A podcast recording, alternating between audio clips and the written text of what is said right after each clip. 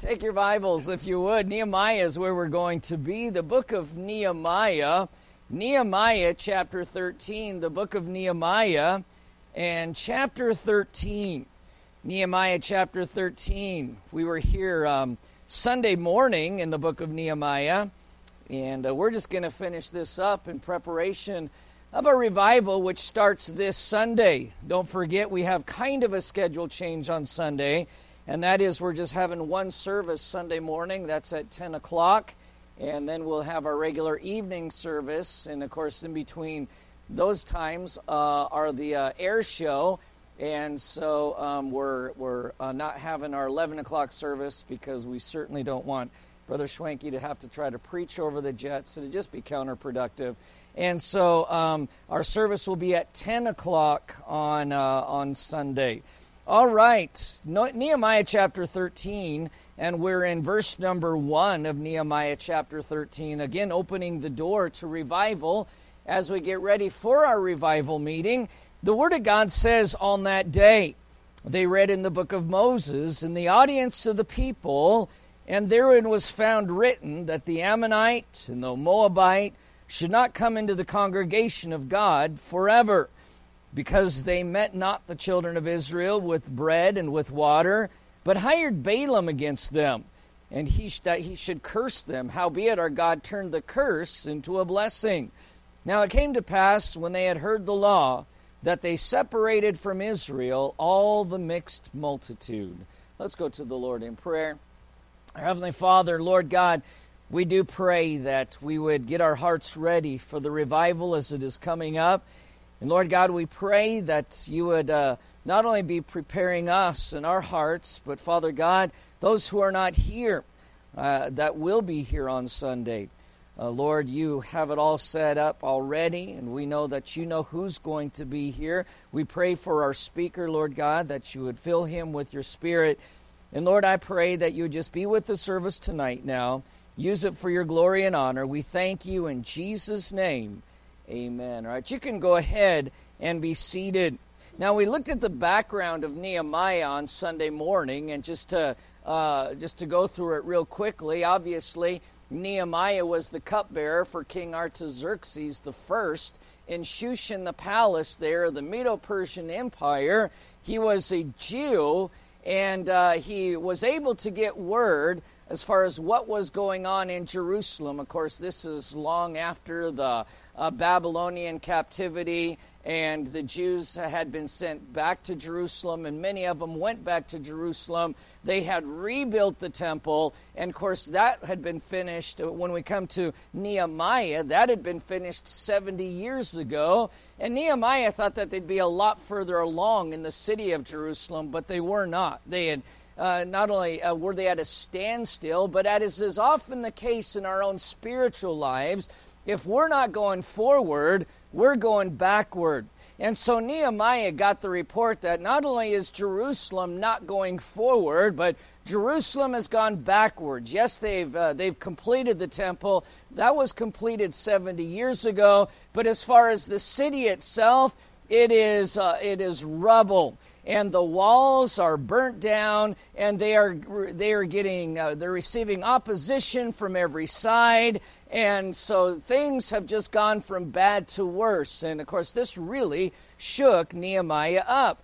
And of course, the book of Nehemiah is about Nehemiah getting permission from the king to go to Jerusalem and pretty much govern over the situation there. When he got there, he, um, he surveyed the situation.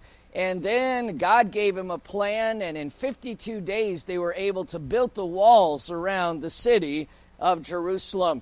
And this they did, pretty much the Bible says, in one hand they had a hammer, and in another hand they had an arrow, because of the fact that they were being attacked on every side.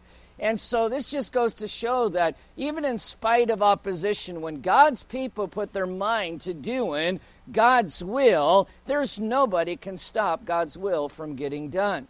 And so uh, we need to have that mindset not a defeated mindset. Boy, and we just had um, we just had another election, and of course, I don't I don't know what the results were, and I don't know uh, what results you wanted. But oftentimes after an election, it's, it, it's uh, easy to get depressed, it's easy to get down. Uh, but here's the thing God's still in control no matter what. And so we see this with Nehemiah. He came, and he came with the mind to let God lead. And of course, as a result, he became a great leader himself. So, in our portion of scripture here in Nehemiah chapter 13, we come to the, uh, the end of the book here in this very last chapter. We see several keys that were opening up the doors to revival among God's people in Israel. And even though this is an Old Testament uh, portion of Scripture, we were reminded Sunday morning that the Old Testament is just as much the Bible as the New Testament is, that all Scripture is given by inspiration of God and is profitable. So we can certainly use these principles and apply them toward opening the doors for revival today. As a matter of fact, I believe some of the greatest scriptures concerning New Testament revival are found in the Old Testament.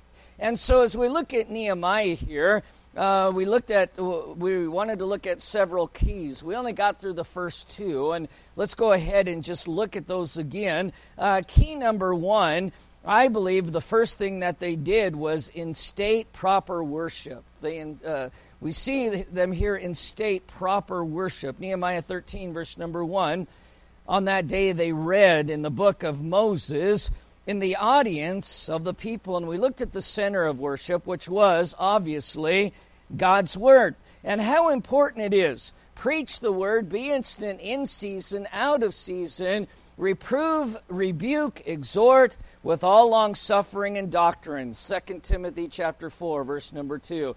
That is what the church is supposed to do. That's to be at the center of every service the preaching of the word, the reading of the word, the implementation of the word, the application of the word. But not only did we notice the center of worship was the word of God, but also the assembly for worship. The Bible says on that day they read in the book of Moses in the audience of the people. And of course, there's some great things that we learned from this. This was not the only time they did this in Nehemiah. If you go back to Nehemiah chapter 8, you can see that this actually became a practice. And there were some things involved in this practice that I think it would do us well in the New Testament church to continue to implement these things in our practice as we worship our Lord Jesus Christ in His church. Keeping in mind, it's not our church, it's God's church, and He's given us the very great privilege of being a part of the body of Christ.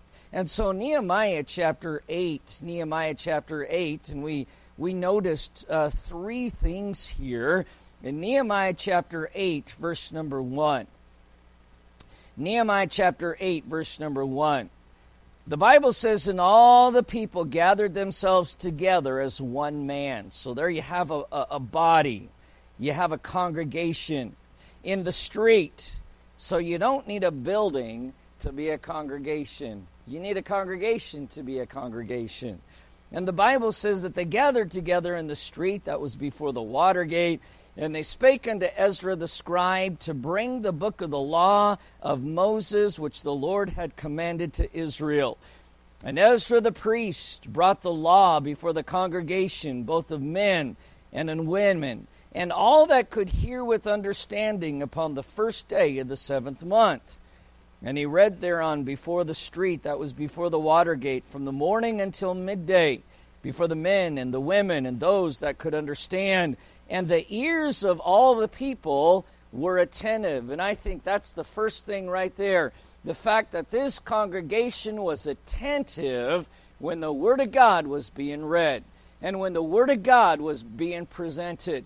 And I think, boy, there's a, there's a lot there. Uh, we need to be attentive. We need to teach our children to be attentive.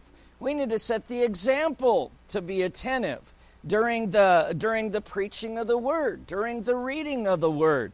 Uh, it is our reasonable service to be attentive to the Word of God. Not only do we see that they were ten- attentive, the Bible tells us also that they, there were signs of reverence. The Bible says in also in verse number 3 that they read therein before the street that was before the water gate from the morning until midday, and before the men and women and those that could understand, and the ears of all the people were attentive unto the book of the law. And Ezra the scribe stood upon a pulpit of wood, which they had made for this purpose. And beside him stood Mattithiah. Of course, we don't need to go through all the names, but look at verse number 5. And Ezra opened the book in the sight of all the people, for he was above all the people. And when he opened it, all the people stood. So we see not only here's the, the attention to the Word of God, but the reverence to the Word of God. By the way, this is where we got our custom years ago in the United States of America that uh, in, in, in the court, that the judge would walk in and the people would stand. Now, they still do, but there's a difference today. It used to be that they stood in reverence to the book that the judge carried, and that book happened to be the Word of God. It was the Bible. Well, now, of course, we've made people our gods, and so we stand in reverence and, and in honor of the position, but that did not used to be the case. And you can go, you can go look that up uh, on your own if you want to. Remember, uh, my grandmother, who um, I don't believe was even saved, was a court reporter, and she's the one who told me that that it used to be that when the judge walked in, he was carrying a book. The the the book that they would swear on was the Bible. And that book is what the reason that the people would stand because they stood, well, much like what they did in the days of Nehemiah when Ezra opened the book. The Bible says that the people, they all stood up. It is a sign of reverence. But we also see that as the Word of God was being preached and as it was being read, the people were excited about it. And they were actually vocal. Verse number six And Ezra blessed the Lord the great God, and all the people answered, Amen, Amen, with the lifting up of, of their hands. And they bowed their heads, and they worshiped the Lord with their faces to the ground. And so, not only the, the center of worship, the Word of God, but also these, these actions, these works of worship. And so they instated proper worship. That was the first step. But I, I, believe there was a, a second step or a second key and that is that they identified hindering wickedness. They identified hindering wickedness. So they instated proper worship, but look at also verse number, I'm sorry, Nehemiah chapter 13. Let's back, go back to our main text. Nehemiah chapter 13, and in verse number 1. You know, sometimes, oftentimes, the Word of God tells us things that we really don't want to hear because it means I, I got to make a choice. I've either got to acknowledge the Word of God is the Word of God and change things in my own life, and every single one of us hear things from the Word of God, or we are reacquainted with something in the Word of God that causes us to pause and say, Wow, you know, I haven't thought about that for a long time, or this is new to me, I've never thought of that. And I, I can either get mad at the preacher because he dares preach on it, or I can get mad at the situation, or I can just say, I need to change. God is always right. The Bible says, Let God be true and every man a liar and sometimes in our in our own lives in the way that we live well i'm living the uh, i'm living a lie because i'm being disobedient to the word of god. And so there was some things there was some wickedness that was going on. And sometimes it's done in innocence. Sometimes it's done naturally. Remember what paul said about lust or about uh, uh, about coveting he said, I had not known lust. But the law said, Thou shalt not covet. And lusting, it's just so natural to us. And we like, often like to say, well, it's, it's just natural. Well, that's just being human. And that's exactly the problem. Being human. There is none righteous, no, not one. And oftentimes, being human, the Word of God points out to us that our uh, our, our natural desires are wrong desires, that our natural inclinations are wrong inclinations. Remember, the heart is deceitful above all things and desperately wicked. And so, even our natural emotions, we need to keep in check because they're wrong emotions. And so, the Bible tells us that what they were doing naturally was wrong. Therein was found in uh, Nehemiah chapter 13. As they were reading the Word of God, therein was found that the Ammonite and the Moabite should not come into the congregation of God forever. And uh, the Ammonite and the Moabites were actually relatives of the Jews, relatives of Israel, and, and going all the way back to, uh, to Lot. And, and so they were relatives, but they were not relatives that God wanted in the congregation, unless, of course, they repented of their sins and, and like us today, uh, accepted the God of the Bible. And so, what they were doing was, well, uh, there was a lack of separation in the congregation. You know, the whole reason that God wanted the, uh, the children of Israel, or God wanted his congregation to separate, uh, was uh, God did not want them to be influenced by the things of the world. And we looked at this uh, uh, last uh, Sunday morning and we went to the book of Judges. But not only did we see the lack of separation, but also there was this duration here. Um, the book of Moses, Genesis, Exodus, Leviticus, Numbers, Deuteronomy, which was being read to the children of Israel on this day in Nehemiah chapter 13, uh, was written a long time ago. It was written centuries before, even, uh, even a few thousand years before all this had taken place. But here's what I'm trying to say is that what is sin 2,000 years ago is still sin today. And what was sin 4,000 years ago is still sin today.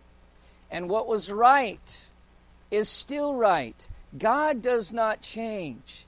And rather than Ezra stop everything and say, now, hey, listen, I understand we live in a different day and we live in a different age, and this really does not relate to us. No, instead, he said, this is the Word of God. And so, what did they do? The Bible says it came to pass in verse number three that they heard the law and they separated from Israel all the mixed multitude. Well, they could have easily said, "Well, we live in a we live in a different age. We live in a different day. This was centuries ago. This was a long time ago. Certainly, it's not applicable to today. Wrong. It's still applicable to today." And we need to have the attitude that, well, the Bible is still the Bible. God's Word is still God's Word. It's so easy for us, even, even in the church. When things change and things become, uh, things become normal, just because it's become normal doesn't mean that it's become right. Can I say this? Divorce is normal in our society. It, it, it's more normal than staying with one person for all your life.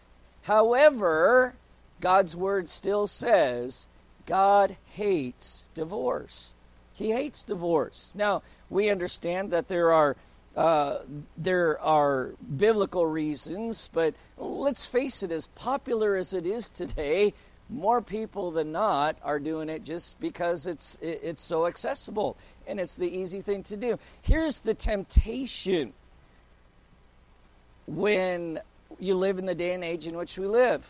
Well, just don't ever touch on that subject because chances are 70% of the people in your congregation have been divorced and remarried. Well, just because it's normal and it's common doesn't mean that that's how God wanted it to be. And so, no matter what, no matter how many people it touches, and by the way, it sounds like this portion of Scripture touched an awful lot of people. As a matter of fact, the Bible tells us in verse number four, it even went all the way up to the priest. And so it touched an awful lot of people. So Nehemiah uh, could have easily said, or Ezra, when he was reading it, could have easily said, you know what, this is going to offend 90% of my congregation. I probably ought to just gloss over it. It's, it's outdated. But he didn't. The Bible says he read it, and when it was found therein that they separated from Israel all the mixed multitude, even as it went all the way up to the priest. Hey, it had become normal, it was normalized. Much like divorce and remarriage has become normalized in our society today, or uh, um, uh, fornication has become normalized in our society today. And of course, the, the list could go on and on and on. Uh, this a lack of separation has become normalized in churches today, but it still needs to be preached. And I know it's old fashioned, and I know it's outdated. But I want to tell you something. You look at the mess that our society is in, and it would do us well as a society to get back to the Word of God and get back to the things of God and say, God is right, and let every man be a liar. So just because we live in a society that accepts, even glorifies sin, doesn't mean that God has changed his mind uh, uh on it. We live in a society that has redefined sin even sanitized sin by not calling it uh, what it used to be called anymore. They instated proper worship. They identified hindering wickedness. Key number three to opening the door to revival. They ignited the wonder found in God's Word. You know, the Bible tells us again, Nehemiah chapter 13, verse number 1 and by the way, we know that they had already done this at least one other time uh, in Nehemiah chapter 8. They read the book of Moses from the morning to midday. And this was probably a common practice. But it's interesting how you can read the same portion of Scripture over and over and over again and do it 365 uh, times out of the year and get something new 365 times out of it. The Bible tells us in Nehemiah chapter 13, verse number 1, that on that day that they read in the book of Moses in the audience of the people, and therein was found written. They discovered something. It wasn't new, but a lot of times it's because God works on us in one area and then we come to something else, and then God works on us in, in that area. Uh, I guarantee you that the reason that now therein is found is because they had other areas in their life that God had to work on before He could before He could hit them with this. You know, a lot of times when you are discipling young Christians, boy, you just can't throw everything at them all at one time and expect them to change everything overnight. And God doesn't expect that. But it's amazing what you're going to find in God's Word if you, if you search the Scripture. Search the Scripture. I'm still finding new things all the time. As a matter of fact, the longer I'm in the ministry, the more ignorant I feel when it comes to the Word of God. Because there's just new discoveries. And it's not that they're new, it's just that uh, I'm finding them over and over again. God reveals new things to us constantly. This is an infinite book, and I believe when we've been there 10,000 years, we'll still be discovering things from the Word of God, and we'll still be learning things from the Word of God.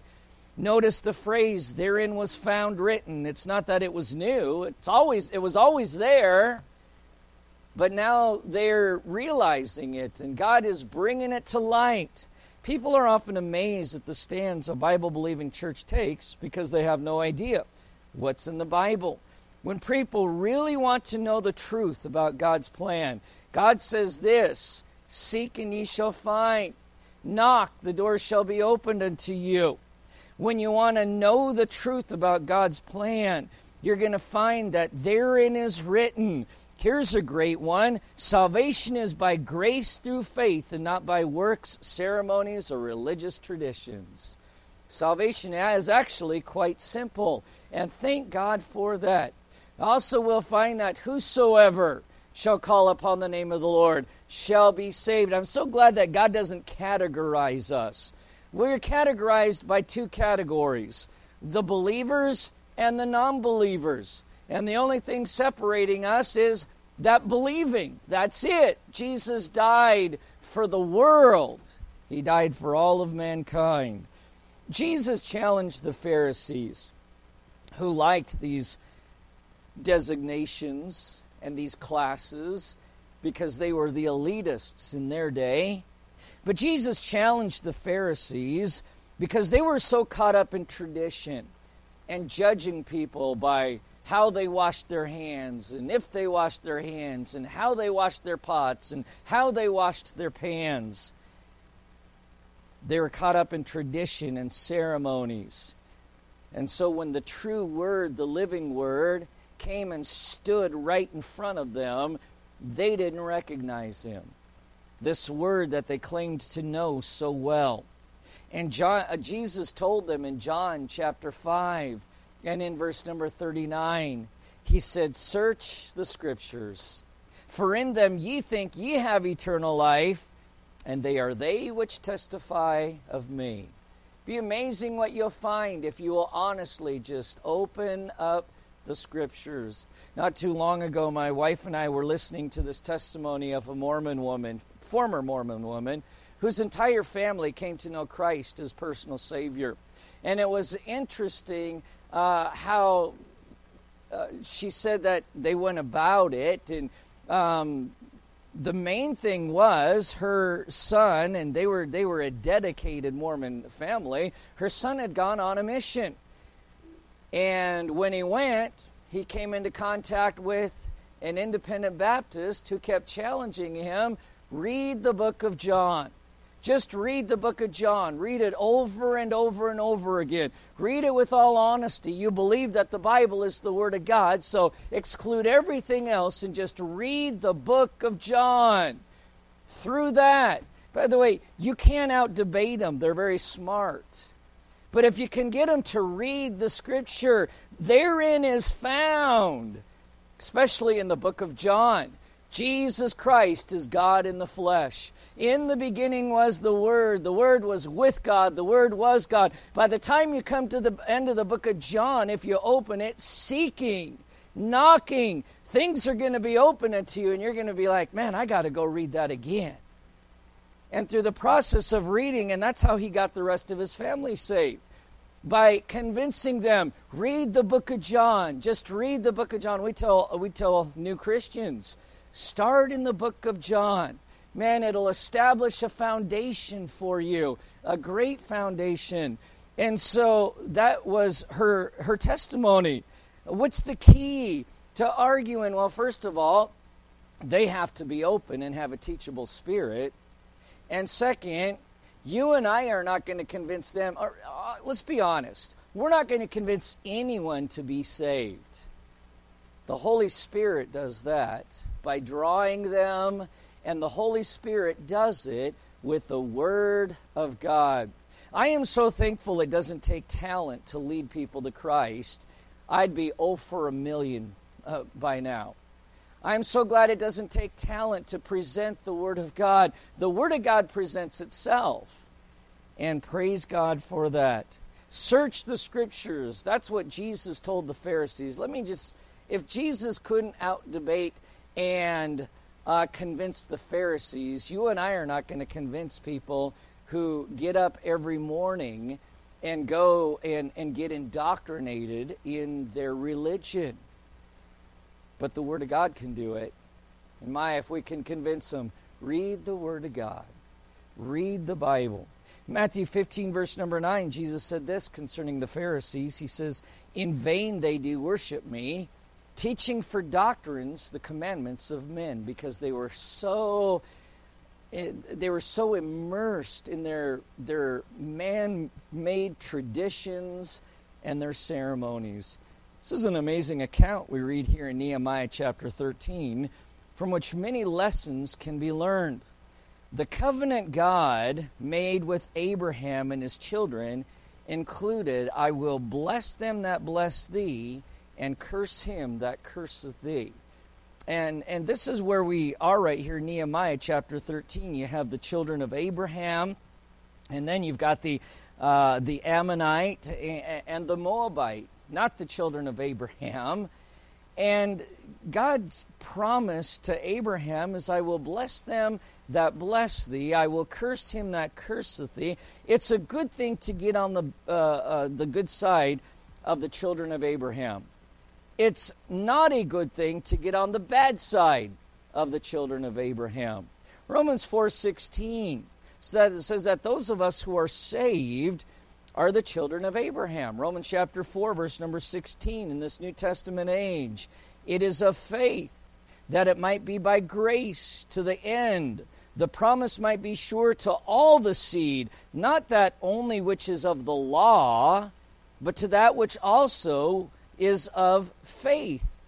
Who is the father of us all? That's why our kids love to sing. They don't understand it. Because I remember when I was a kid, I didn't understand it. Why are we singing, Father Abraham has many sons. I am one of them, and so are you. I don't have a father named Abraham. My father was Pat. But I, I, I understood through the process of time, you come to know Christ as your personal Savior, and you are of that seed, and Father Abraham is our spiritual father. Not our heavenly father, that's God the Father but our, our, our spiritual father. Galatians 3 8 through 9 tells us that we are blessed with Abraham.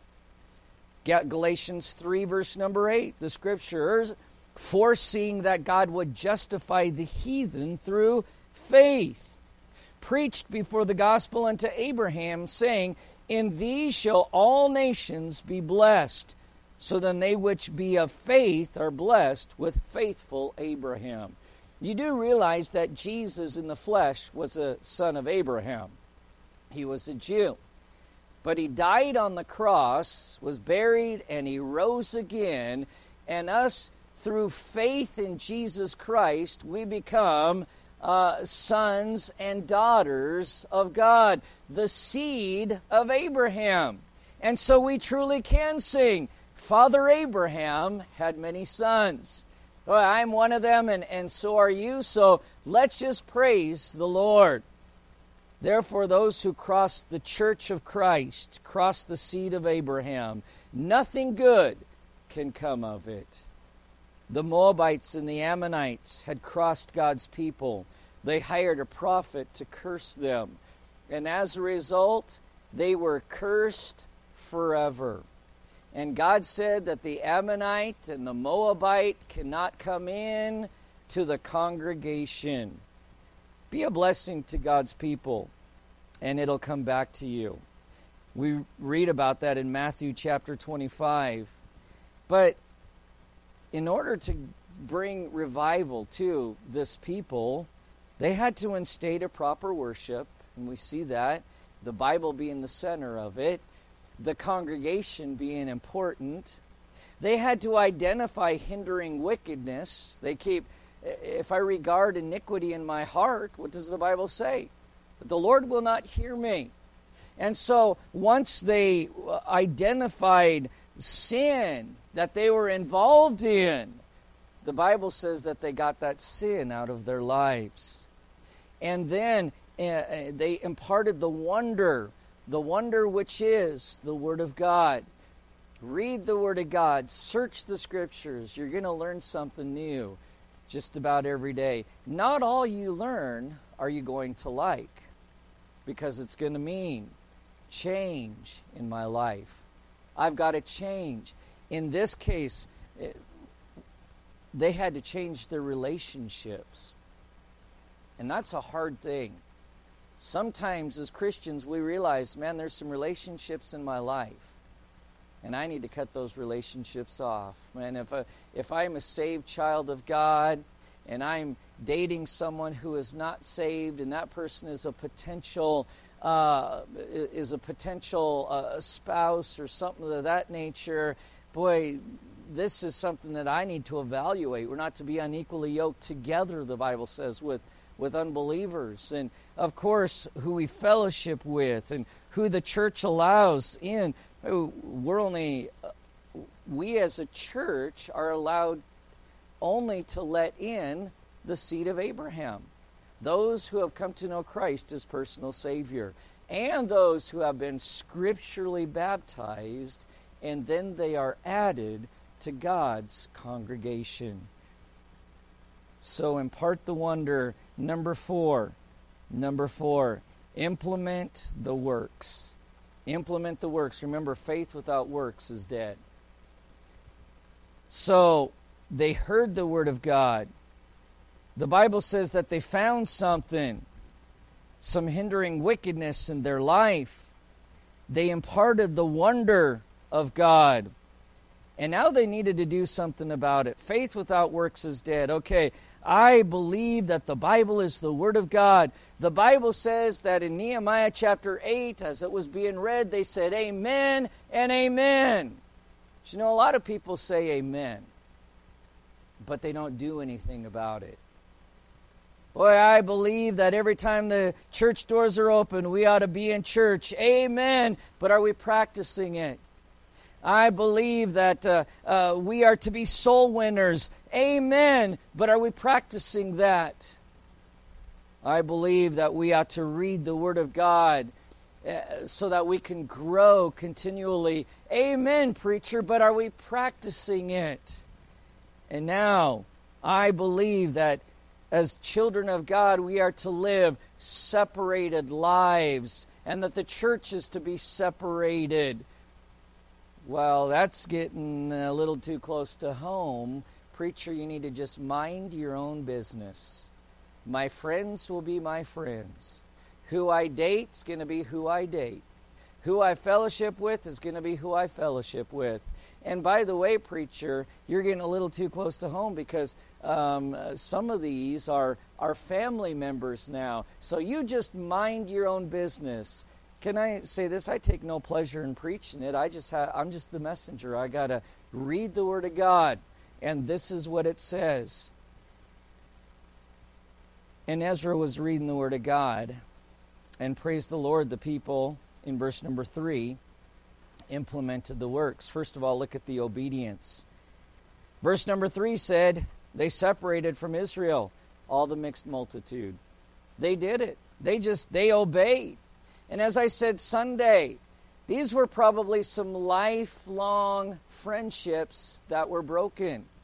Hey, if, if we want to continue this relationship, you do understand that what the Ammonite and the Moabite would have to do is quit being an Ammonite and a Moabite. And in the Old Testament, that meant it meant becoming part of the congregation of Israel. It meant uh, putting their faith and trust in the God of Israel. And then it meant the act of obedience. Thank the Lord, our act of obedience is baptism and not circumcision. Because that's what it was in the Old Testament. And that's what they would have had to go through. And so the Bible says that they separated from Israel all the mixed multitude. And that's why a lot of times uh, you'll see the, that they separated the, the uncircumcised.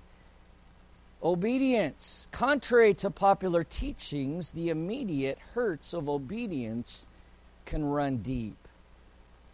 Imagine how this must have hurt.